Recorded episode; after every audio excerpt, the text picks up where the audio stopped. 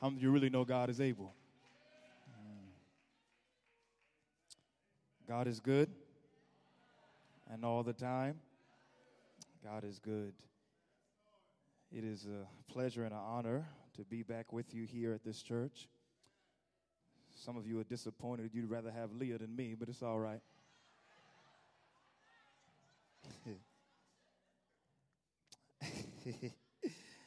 Oh, Lord. Um, I praise God to be in the building one more time on this historic occasion. I'm not going to get into calling names because I'll get myself into trouble. All of you have been a blessing to me. Leah and I thank you from the bottom of our hearts for all that you have done for us, including your prayers, your texts, your calls, everything that you have done. Our wedding was amazing. Uh, Leah had a great time. That's all I cared about. You know, the wedding's not really for the guy, but she enjoyed it, and that's all that matters. Amen? And I have to give credit to my lovely, beautiful, awesome wife who is watching right now with her family members. She really wanted to be here, but she had a previous engagement. And I just want to say, honey, mm, I love you with all my heart. And, you know, the word says that uh, he that findeth a wife findeth a good thing and favor. I praise God for her. She really misses all of you and just want to share her love with all of you today. I don't want to get too deep into pleasantries. Y'all know, if you know me, that's really not my thing. Just want to get to the point. Um, I'm ready to preach God's word. Are you ready to hear it? Would you stand to your feet with me, if you would, and take your Bible in hand and turn with me to the book of Exodus. We have a custom in our church that we stand for God's word, not for me, not for the preacher, not for the Adventist church, but for God and his word. Amen? We're in the book of Exodus, the second book in the Bible. If you can't find that, you're in trouble. Exodus chapter fourteen. And we're going to begin at verse ten. Exodus chapter fourteen from the N I V version. And I want to read in your hearing verses ten through fifteen. The word says to us, as Pharaoh approached, the Israelites looked up, and there were the Egyptians marching after them. They were terrified and cried out to the Lord. They said to Moses, was it because there were no graves in Egypt that you brought us to the desert to die? What have you done to us by bringing us out of Egypt? Didn't we say to you in Egypt, leave us alone, let us serve the Egyptians? It would have been better for us to serve the Egyptians than to die in the desert. Moses answered the people, do not be afraid. Stand firm, and you will see the deliverance of the Lord that he will bring to you today. The Egyptians you see today, you will never see again. The Lord will fight for you. You need only to be still. Then the Lord said to Moses, why are you crying out to me? Tell the Israelites to press on. I want to speak to you from the subject today, I've got your back. I've got your back. Pray with me, Father, in the name of Jesus. There is nothing I can say tonight to change hearts and minds. What is needed more than eloquence, more than clever stories, more than a well-put-together sermon is your presence in this room. As we differ in faces, we differ in needs. And as we run the race of life, we all have, have our hurdles to jump over. We all have our pitfalls to walk around. God, we need you tonight to speak a word in due season to help us run this race.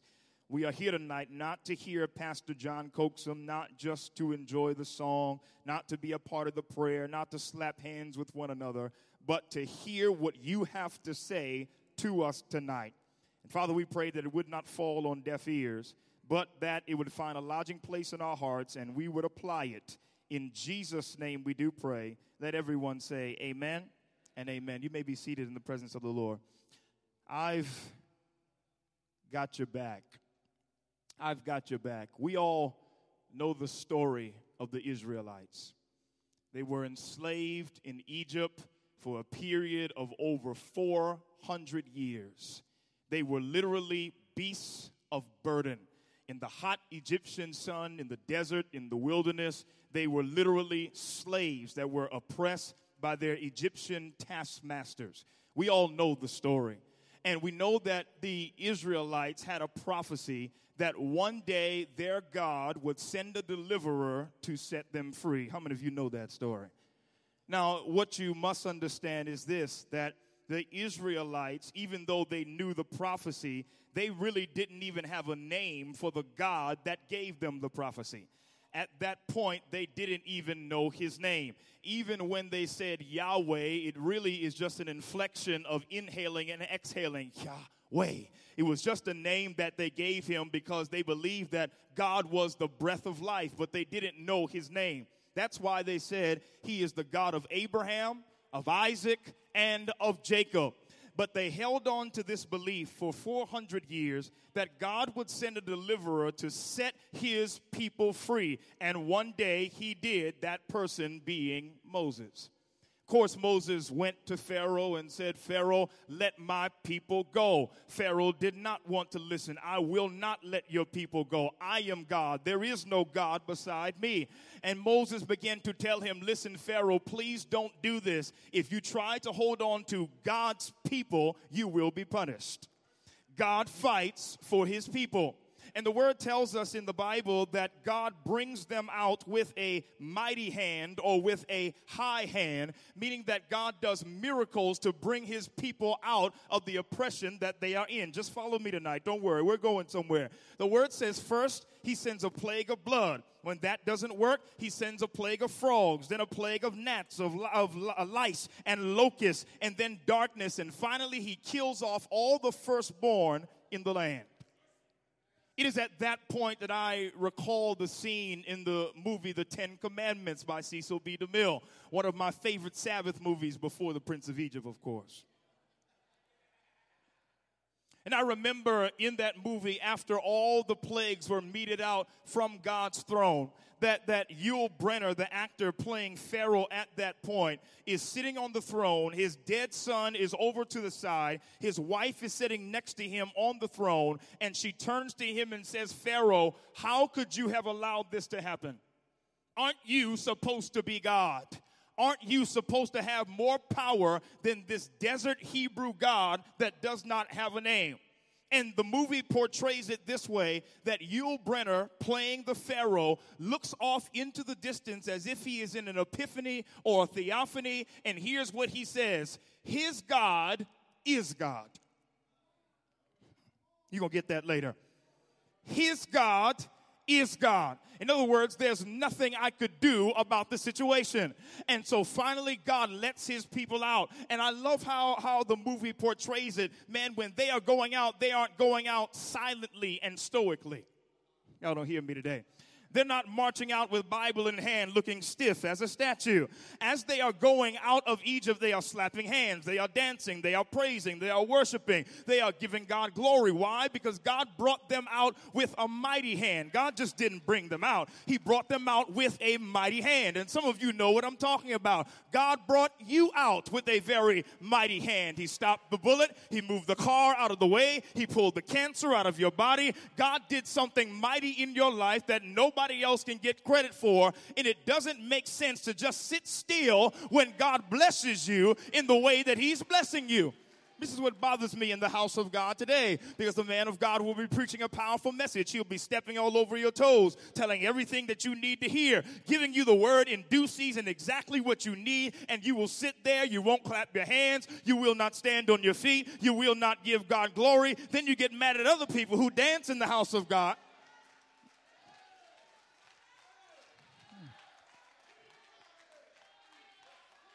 But what you don't know is God brought them out with a mighty hand, with a high hand, and nobody else deserves the glory but God himself. Y'all calm down. We're just getting started. Word says God brings them out with a mighty hand. Now they are happy. Now they are jubilant. Now they are on their way. The people of God are resolute in their task. They know that God has promised them a land that is flowing with milk and honey. They are going somewhere. They're happy to a destination that God has planned before the beginning of time. God has a place, a location where he wants to take them, and they are happy to get there, slapping hands, praising, enjoying themselves. That is until behind them they hear the army of the Egyptians marching on their coattail. They are happy until they hear the sound of shield banging against spear. They are happy until they hear the sound of the iron chariots rolling across the desert ground, coming to them to destroy them. They are okay until they know that the Egyptians are right on their coattail. Now, now follow the pastor today, and please don't get it mixed up. It's in the word right here. Take a look at it in verse ten. As Pharaoh approached, the Israelites looked up, and there were the Egyptians marching after them. They were terrified. The word does not say they were scared. Does not say they were disappointed. It does not say they were a little discouraged. The word says that they were terrified. It's another word for the word petrified, meaning that they are so afraid that the terror paralyzed them as they were moving. When they heard and saw an entire army of Egyptian soldiers coming toward them, and being aware of what Egyptian armies do and how they wipe out other nations, they were terrified. It's the same word that we would use today if somebody walked into here, a strange gunman, and began to spray bullets all over the room. We would call that an act of terrorism, a terrorist attack, because everybody would be terrified. They are terrified, brothers and sisters. This is not just you uh, looking at a spider that is in the corner up there and you're somewhat afraid. No, no, no, no, no. They are afraid for their very lives. As Pharaoh approached, the word says they ter- terrified and they cried out to the Lord, and then they began to say to Moses, Moses, was it because there were no graves in Egypt that you brought us out here to die? In other words, Moses, why did you bring us out here? We were better off in Egypt. A bunch of Uncle Toms ready to go back to the slave master.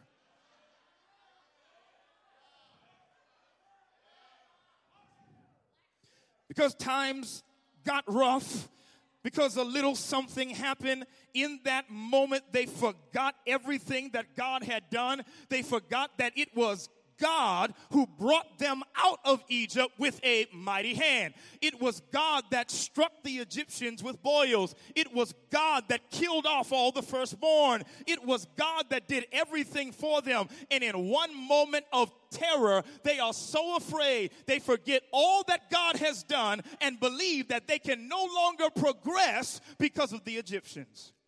Mister White says, man, that we have nothing to fear for the future except we forget what God has done in the past. And many of you right now, I, I got to tell you this today, and I pray that you won't get mad at me. Your faith is not proven strong when things are going well. You are not a real Christian just because you've got the house and the car and the money and you got the right job and everything is going okay. We don't want to hear that. We want to know what type of person you are when you don't have any money, when you cannot pay your bills, when you can't even put gas in your car, when your body is racked with disease and doctors say they can't do anything with you. What is your, what does your faith mean to you then? God just brought them out with a mighty hand. And if God wanted to, he could have destroyed the Egyptians in a moment. But instead of them having faith and believing that God can do what he said he can do, they are terrified. Some of you the same way. One thing I hate in my ministry is this. I'm preaching the word of God. Myron, you know about this. Preach the word at a revival. Preach it at an evangelistic crusade. People come down the aisle, snot dripping down their nose, crying, oh, God, save me. Lord, help me. Help me in my life. God brings. We bring them in here. We baptize them. They get a little help for a moment. Let them go through one issue. You won't see them anymore. Y'all don't hear me today. Let them can't pay their pay cable bill. They won't show up at church. You let somebody lose their job. It's God that gave you the job in the first place. You ought to trust them to give you another job. You don't see them anymore. People start giving God what is his. Don't show up for church. Don't keep the Sabbath day holy. All for one little incident that comes into your life compared against all that God has done for you. You don't make sense. And you get terrified over the littlest things in life. You ought to have some fortitude. You ought to have some tenacity. You ought to have some sticking and staying power with God, that no matter what happens in your life, for God I'll live, for God I'll die. I'm not turning around. This is the way that I want to go. This is what I'm going to... Mm. I read this story and it somewhat doesn't make sense, but then again it does, because we can't blame the Israelites, because we do the same thing every day. Y'all don't hear me today. Just didn't feel like coming to church today. We don't care about what you feel like. Oh, y'all don't hear me. Yeah, John Coaxum grew up since he left. Let's, just, let's just be real tonight. We don't care about how you feel. God says you ought not forsake the assembling of yourselves together. We don't, we're not concerned whether you can pay your light bill or your cable bill or your mortgage. God says, give me ten percent of everything that you make, and I promise you I'll provide for the rest of your needs. He didn't ask you to decide whether it makes sense or not. God says, do what I have told you to do. But we get terrified over the littlest issues, turn around and want to go back to Egypt where God just brought us out of.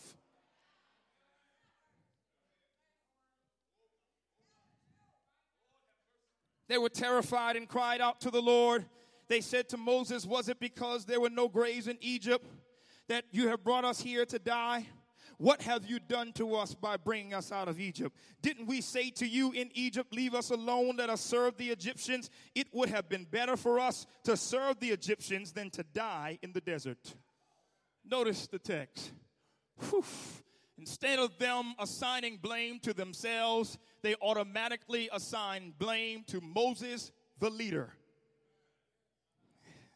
I pray I don't get too close to home tonight. Y'all don't hear me today. People love to blame the pastor. Oh, Lord, help me today. People love to blame the spiritual leader. You brought us out here. It must be your fault. Well, didn't you have an opportunity to vote just like everybody else? Didn't you have an opportunity to speak your mind just like everybody else? Why we got to blame the pastor for everything? Y'all don't hear me today. Immediately they assign blame to Moses. Moses, this is your fault. We ought to stone you. We ought to kill you. We ought to call the conference on you. We ought to get your body up out of here right now. Y'all don't hear me today. In fact, in our churches today, we bring pastors into churches. Pastor casts vision, tries to lead us in the direction that God wants us to go. We're with him for a moment, but at the moment that the money dries up. Y'all don't hear me today. But, but, but, but, but, but at the moment we lose personnel. At the moment that we don't have the resources, then we want to take him, put him in a body bag, and ship him back to the conference where he came from.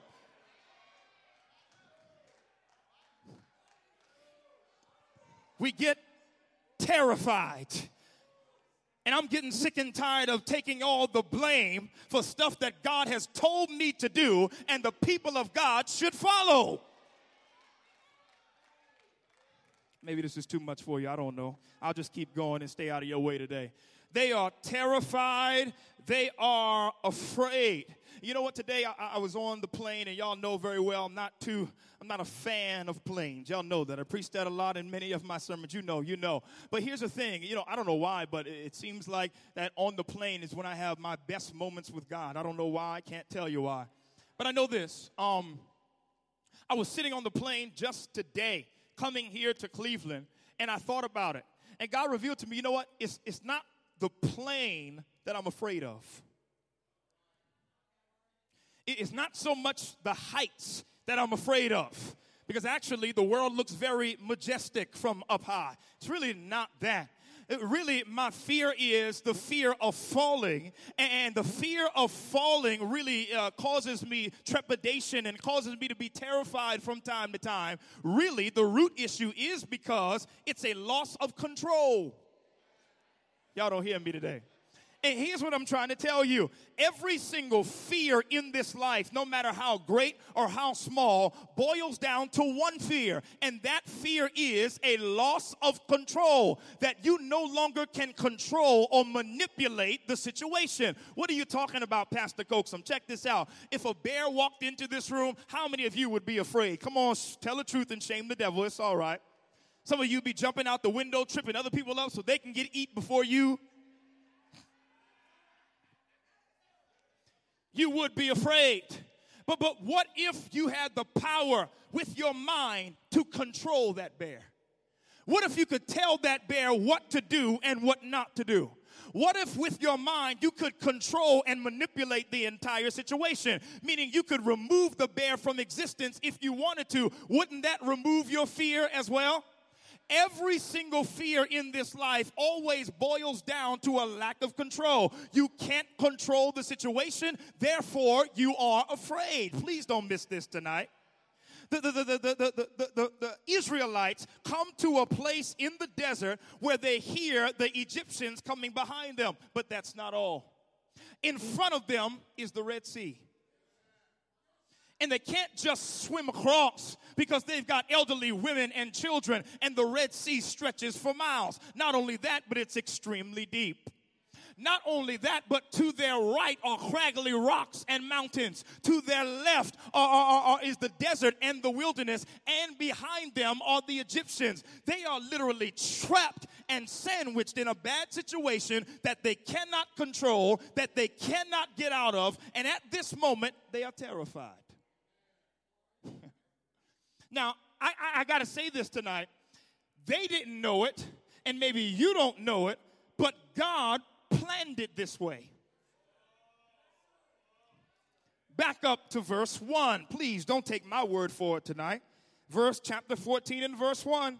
The word says, "Then the Lord said to Moses, tell the Israelites to turn back and camp near Pir-Hahiroth between Migdol and the sea.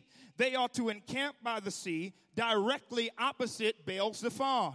Pharaoh will think the Israelites are wandering around the land in confusion, hemmed in by the desert, and I will harden Pharaoh's heart, and he will pursue them. But I will gain glory for myself through Pharaoh and all his army, and the Egyptians will know that I am the Lord. So the Israelites did this."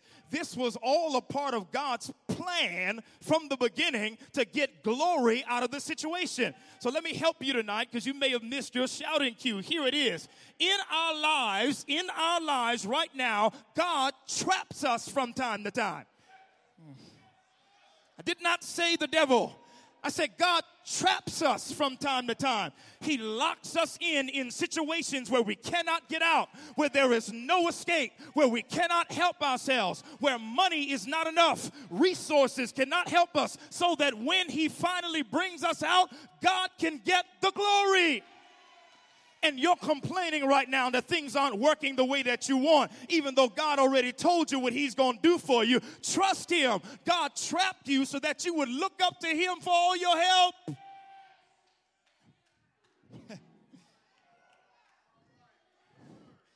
Some of you, it's the only way that God can get a word to you edgewise in your life. He's got to trap you. He's got to bring you to a point where money can't help you anymore. That's why many of you are going to be poor for years and years and years, because it's the only way to get you saved, because you won't listen, you won't reach out to God. You put your trust in your money so much you don't care about God. You would rather have money and no God. I'd rather have God and no money.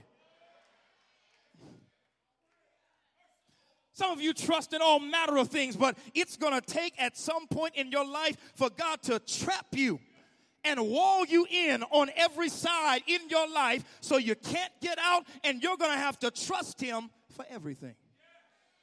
In fact, the word even says, if you back up even further to Exodus thirteen, the word tells us, man, that, that God could have, check this out, God could have taken them a shorter way. God could have taken them to the promised land much quicker and much easier. But if he did it that way, he would not have gotten the glory. Help me, Lord, today. He had to trap them and bring them into a difficult situation so there would be no qualms about it. There would be no question about it. You know what? It was God who brought us out. It was God who did this for us. Oh, man, oh, man, oh, man. Some of you are wondering why you're not blessed tonight, why you can't move forward, why things are not going the way that you want them to go. God can't trust you with a blessing. God can't get glory out of you. If God were to drop a million dollars in your pocket right now, we'd never see you again. And sure enough, the church wouldn't see none of that money. Y'all don't hear me tonight, man. Lord, help me today. If God were to give you the man that you're praying for, the man would be your God. Homeboy says, we ain't going to church. Okay, we ain't going to church today. If God were to give you what you're really seeking for right now, God would not get the glory. So God has to punish you a little bit. Come on, say amen. God has to discipline you and trap you on all sides. He's got to make you lose your job. He's got to make you lose friends, lose money, lose opportunities, lose resources so that you look to him for all of your help. God planned it this way. Could have gotten them there shorter, could have gotten them there quicker, but God trapped them on all sides. Now, I want you to follow the pastor for a moment, because I'm about to take you somewhere that's going to hinge this entire sermon. Here it is, verse sixteen. Take a look at it. No, no, no, no, no. Back up, verse thirteen. Moses answered the people, "Do not be afraid. Stand firm, and you will see the deliverance of the Lord that he will bring you today. The Egyptians you see today, you will never see again. The Lord will fight for you. You only need to be still." Then the Lord said to Moses, "Why are you still crying out to me? Tell the Israelites to move on." Moses, why are you crying out to me? Tell my people to obey the call. Moses, why are you still praying to me? Tell my people to press on. Moses, why are you wasting time calling out to me? I've already told you where you're supposed to go. I've given you the direction and the command and the directive. Do what I have told you to do. Now, this may come as a shock to you, and some of you may not agree with the pastor tonight, and you may say, I have no business being a pastor after I say it, but I'm going to say it anyway. Some of you waste a whole lot of time in prayer. Some of you pray too much. There is a time for prayer, but there's also a time for action. And God told Moses, Moses, why have my people stopped? Why are you crying out to me? Tell them to keep on marching forward to where I told them they are supposed to go. There's no need for prayer now. We don't need an all-night prayer meeting on what God has already said. We don't need to pray about keeping the Sabbath holy. We don't need to pray about the word that God has given the man of God for the people of God. If he's given it to us, it's good enough for us. If God said it, I believe it. That settles it. Let's move forward. God is frustrated with his people. Y'all don't hear me today. We've already received the word. Why we got to have ten more prayer meetings before we move?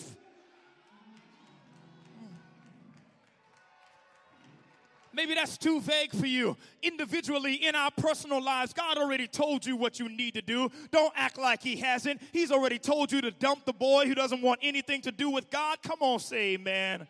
God's already told you to leave your job. God's already told you to leave your church. God's already told you to do this, that, and the third. But you're saying, I'm still praying about it, Pastor. There's no need to pray. If you got a word from God, move forward on what God said. We waste so much time, and we miss out on the blessings that God gives us in his word. Are y'all hearing me today, man? I'm talking to myself. You know, um, I thank God for my wife. Oh, let the church say amen. Bless his name. You know, I prayed long and hard about it. And I'm going to tell you the truth, brothers and sisters. Myron knows this. God told me way before I popped the question that she was the one.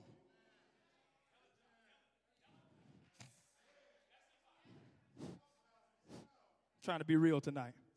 God told me way, way, way, way before I popped the question. Are y'all hearing me tonight? Way before I bought the ring. Some of y'all mad I said ring. We'll deal with that later.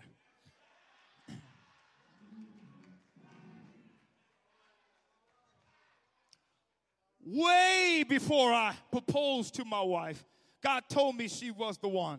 But because of fear and trepidation and wanting to stall and wanting to make sure that everything was perfect, I tried to hold out on what God had already told me. And brothers and sisters, I just want you to know everything is not going to be perfect when God tells you where he wants you to go. Oh man, help me today. Even leaving this church is leaving some of you terrified right now. You are so scared about what could possibly happen. You are so scared about launching out into deep waters. But none of that matters if we got a word from the Lord. There is no reason to be terrified. Even if the money does dry up. So what? God told us to move. Man, Lord help me today. Oh, I ain't done yet.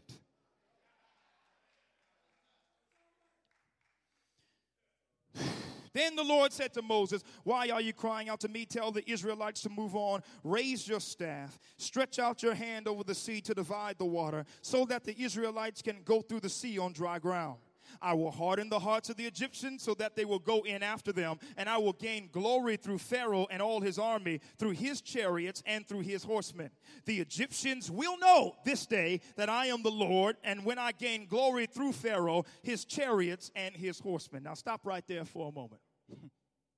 When the Israelites came out, I told you God led them out with a mighty hand and with a high hand, with miracles and with plagues and all manner of things to show them that God was in heaven watching over them, and he was going to make sure that their journey would be a success. Not only that, but God sent out another miracle in front of them, which was a pillar of cloud by day and a pillar of fire by night, and an angel of the Lord to march in front of them to lead them wherever they should go. They did not need a map. They did not need a G P S system. God was with them every single step of the way. Check this out. A pillar of cloud that extended from the dust beneath their feet to the heavens above them, and a pillar of fire that would lead them by night. On top of that, in addition to an angel of the Lord, who many believe was Jesus himself, walking in front of them as they traveled. Now, as they are going, remember, they hear the sound of the Egyptians behind them. They look behind them and are afraid. They immediately began to blame Moses and the leader of the entire congregation, and they want to go back to Egypt. Now, follow me in verse nineteen. The word says, then the angel of the Lord, who had been traveling in front of Israel's army, withdrew. You're going to get this in a minute. And went behind them. The pillar of cloud also moved from in front and stood behind them. What is the word of God trying to tell us? In this moment, God deemed it more important not to lead his people, to have them a visible presence in front of them. Why? Because he already told them where they needed to go. They were most exposed and most in danger behind them. So the angel of the Lord that was marching in front of them moved behind them To, to keep their past from catching up with them, and to keep them from going back to where he just brought them out of. Oh, Lord. And all I'm trying to say is this, or rather what God is trying to say. God is saying, I got your back. You don't have to worry about anything. The word says the angel moved, withdrew, broke rank, moved behind them to watch their backs so that they could move forward freely. And some of you right now, you need this word. I know what you're waiting for. You're waiting for another sign in the heavens. You're waiting for the planets to align. You're waiting for all the money to come in. You're waiting for the right people to join your side. That's not what God wants. God said, I've already told you where you need to go. Keep marching forward, and I'll watch your back. All right. That ain't good enough for you. That ain't, that ain't good enough. Um, sometimes in our lives, brothers and sisters, when you don't see God in front of you, although you want a visible sign, you want to see it. You want to see the bank statement. Come on, say amen. You want to see tall, dark, and handsome, or maybe short, dark, and handsome. I'll include myself inside of it just, just for a moment. Come on, say amen. You, you, you want to see it for yourself. And I want to tell you right now in your life, even though you don't see it, sometimes God deems it more important not to be in front of you, but to be behind you. Why? Because many of you are trying to go back to what he just brought you out of. Oh, you don't hear me today. We're talking about press, obey the call of God. God has brought you out. God has delivered you. God has set you free. And when you experience a little bit of trouble, you're ready to turn tail and run. You mean to tell me God just took the needle out your arm and you're ready to go back to the same people who got you high in the first place? Y'all don't hear me today. You telling me God gave you a clean medical report and you about to go shack up with the same dude all over again? Y'all don't hear me today. You mean to tell me the pregnancy test came back negative, but you're going to keep on doing the do anyway to try your luck? He just brought you out and you're ready to go back. And God says, oh, heck no, I'm not having this. And he moves behind his people to watch their back.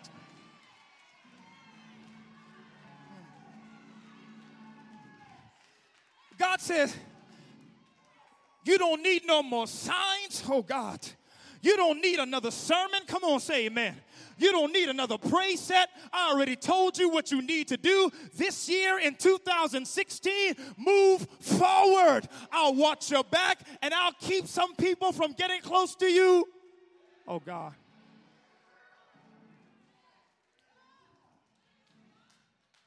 Our biggest danger is not failure in the future.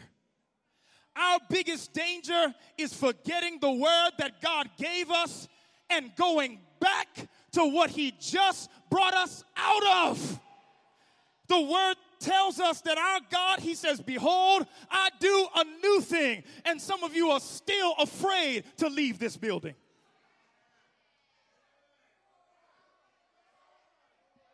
Don't worry, he didn't tell me to preach this. I'm not a hired gun or a mercenary tonight. This is what God dropped on me tonight. I, I, I'm trying to tell you that some of you are ready to go back to the old way of doing things that did not work. Some of you are trying to go back to the same old traditions that really didn't get nobody saved, but made a whole bunch of stuck-up Christians.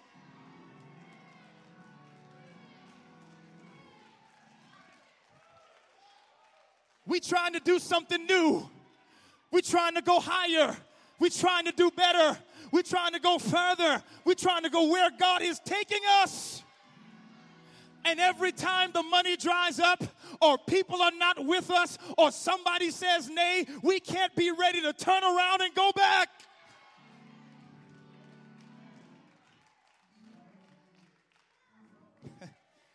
Oh, Lord, help me today.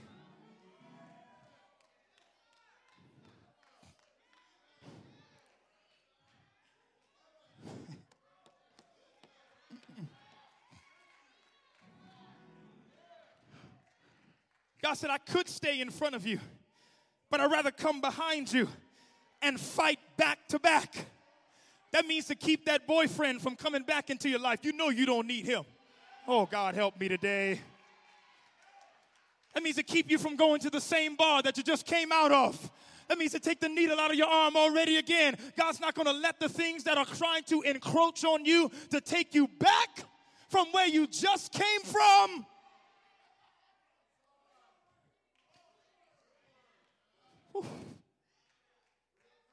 Some of you are afraid to move forward.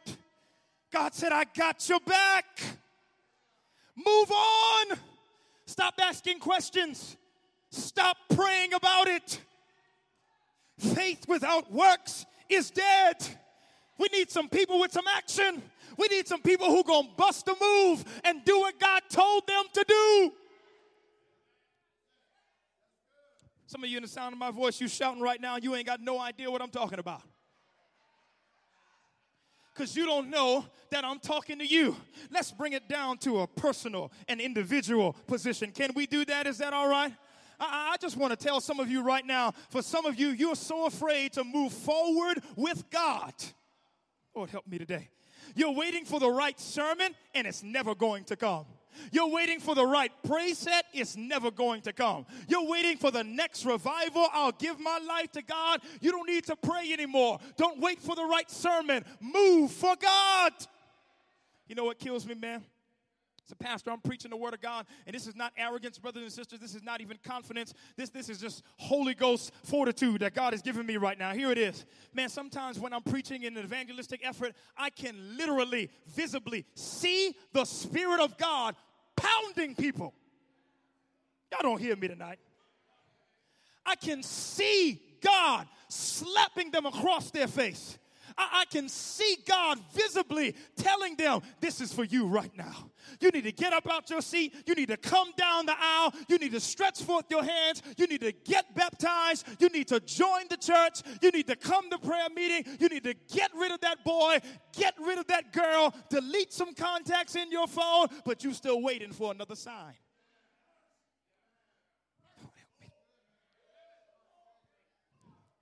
You're still waiting for a visible portent of God. And God is like, yo, I'm too busy behind you trying to keep your past from catching up to you. I'm too busy behind you trying to keep you from going back. You need to move forward. I don't know who I'm preaching to tonight.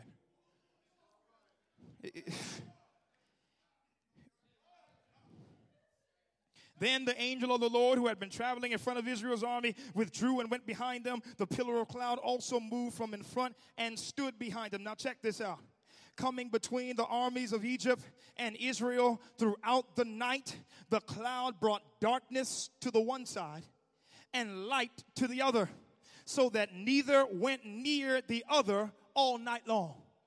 Now check this out. Oh, God. No, let me keep reading. Hey, here it is. Then Moses stretched out his hand over the sea, and all that night the Lord drove the sea back with a strong east wind and turned it into dry land.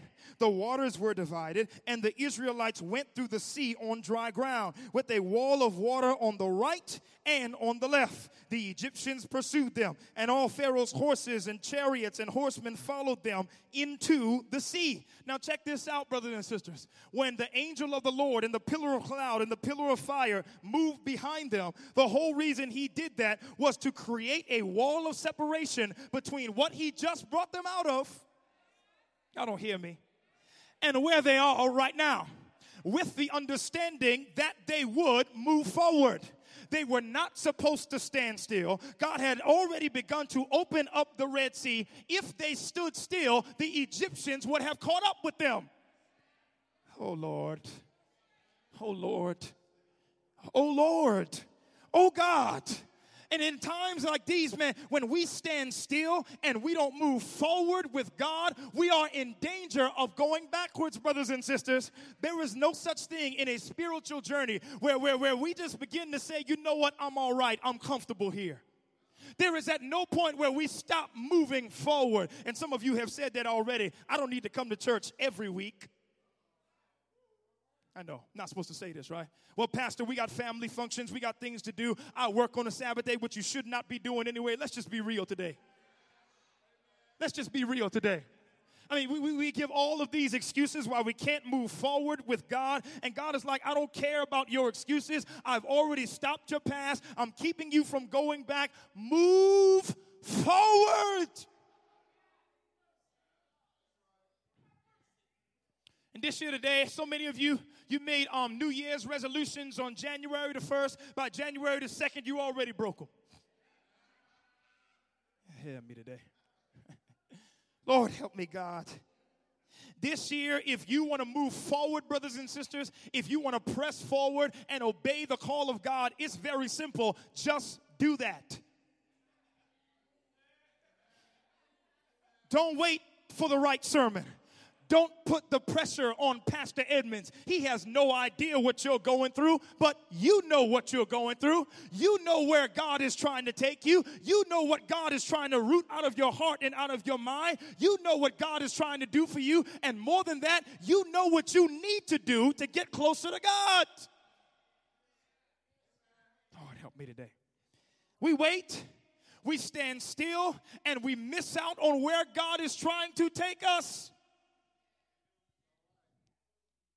The Egyptians pursued them, and all Pharaoh's horses and chariots and horsemen followed them into the sea. During the last watch of the night, the Lord looked down from the pillar of fire and cloud at the Egyptian army and threw it into confusion. He jammed the wheels of their chariots so that they had difficulty driving. And the Egyptians said, let's get away from the Israelites. Why? Because the Lord is fighting for them against Egypt. Even when it does not seem like it, God is with you. God is with you. God is with this church. And I fully believe that God is with the man of God. Let the church say amen. Y'all don't hear me tonight. I know you didn't want me to talk about it. You didn't want me to get too specific. You didn't want me to get into Glenville's business while I was here before half of y'all got here. And I'm going to tell you right now, God is with this man. Y'all don't hear me today. I'm not saying everything's going to be perfect. I'm not saying we shouldn't practice good stewardship. But if we got a word from God and the money's not there, so what? Is not God's word more important than money? Is not God's word more important than who leaves the church and who stays? I ain't going to get too many amens on this one.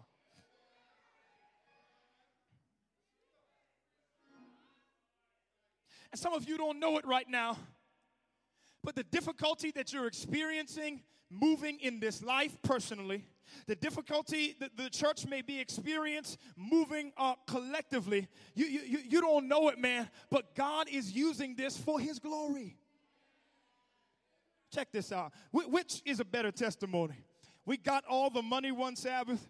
We bought a church. We bought everything we needed, and now we in the church. Or is it better to say we did not have the money?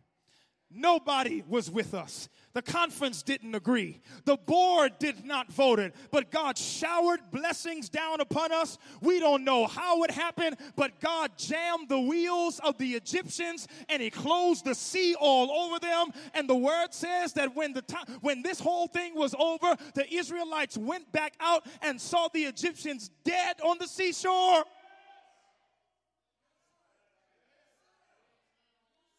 I only came to say one thing. God's got your back. What are you afraid of? Move forward. All right, all right, all right, all right, all right, all right, all right. Is there anybody who tonight just wants to say, I don't want to go back? Amen, walls. I want to move forward with God. God, oh Lord, right now, some of you are waiting for so much stuff in your life. God, I know you're, you're waiting, you're waiting. You're waiting for somebody to walk into the church right now with a million dollar check. Here it is, Pastor Edmonds. I'm going to let that sink in for a moment. I got all the time in the world.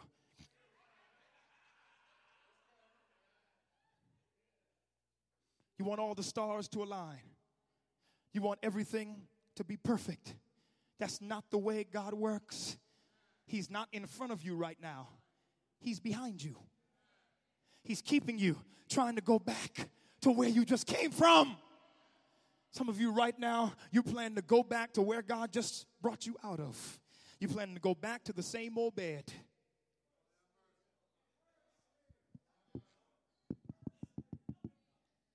Plan to go back to the same old friends. Are y'all hearing me tonight? I'm talking to myself. You're trying to go back to the same old way you used to do things. God just brought you out. And you're willing to stay where you are rather than go to where the blessings are, where God has already said your destination is assured. I don't know about you, brothers and sisters, but I want to follow God. and pressing and obeying God is simply that. It's just doing what God told us to do. It's not waiting for anything. It's not trying to see anything. It's not waiting for another sign. It's not waiting for wet and dry fleece. Have we heard? Yes, we have heard. Let's move forward.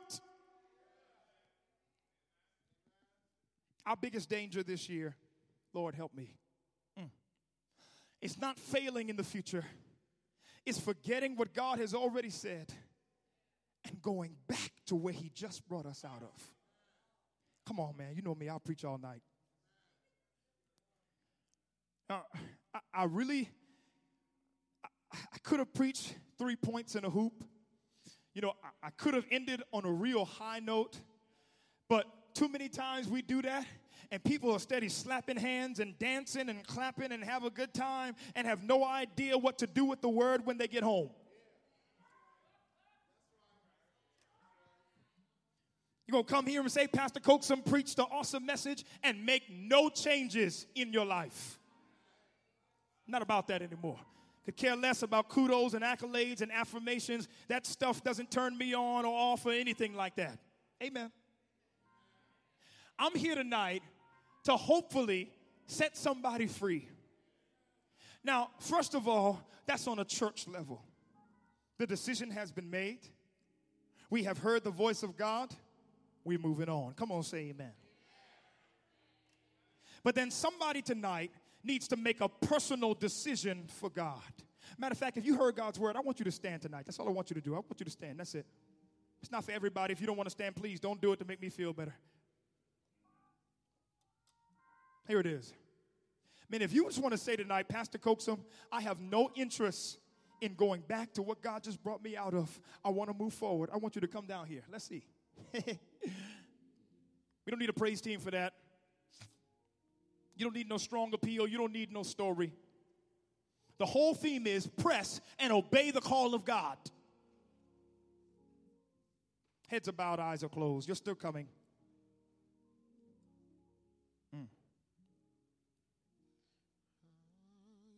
I want you to think about your life right now. It's personal. It's personal. It's personal. Lord.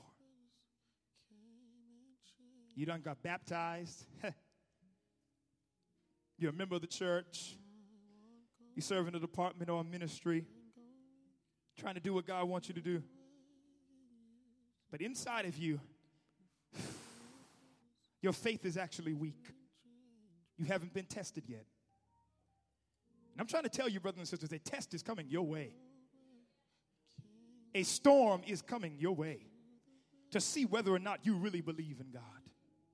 Now, God is doing everything he can behind you to keep you from going back and to keep your past from catching up.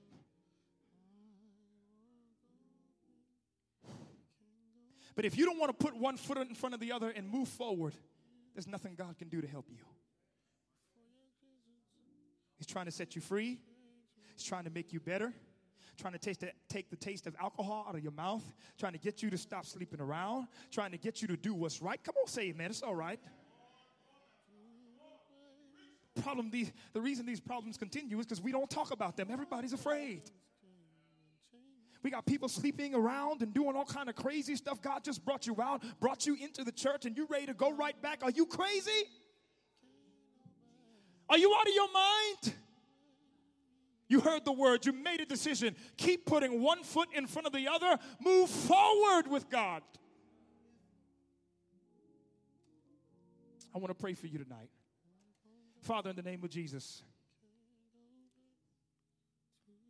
I'm not going back. I'm moving ahead. Here to declare to you today, my past is over. You have brought us out. You have brought us a mighty long way. Somebody under the sound of my voice right now, you have brought them out with a mighty hand. Couldn't be more clear if we slapped them in the face with it. They know it. It was you. But they are content to stand still. They are content not to move forward. Praying, oh Lord, that you give us the unction to do what you've called us to do. Some of us under the sound of my voice right now, We're supposed to be deacons and deaconess. Y'all don't hear me tonight. We, God, God, we, we, we, we're supposed to be, we're supposed to be in service in some ministry. Some of us are supposed to be elders, but we won't move. We're supposed to be in the house of God, praising your name from week to week, but we find every excuse not to be here. Somebody under the sound of my voice needs to be baptized, but they're afraid. They're waiting on the right message. They're waiting on the right story, the right anecdote, the right metaphor, the right analogy. God, tell them just to move forward. And, oh, Lord, this week, the last week that Glenville will be in this building, yes, Lord, we would be lying if we said that there is not a little bit of fear within us. But the truth is, God, if there's no risk, there's no reward. We walk by faith and not by sight. The just shall live by faith. And now we are desirous to put action with our faith. And Lord, we pray that you, you will do for us what we cannot do for ourselves.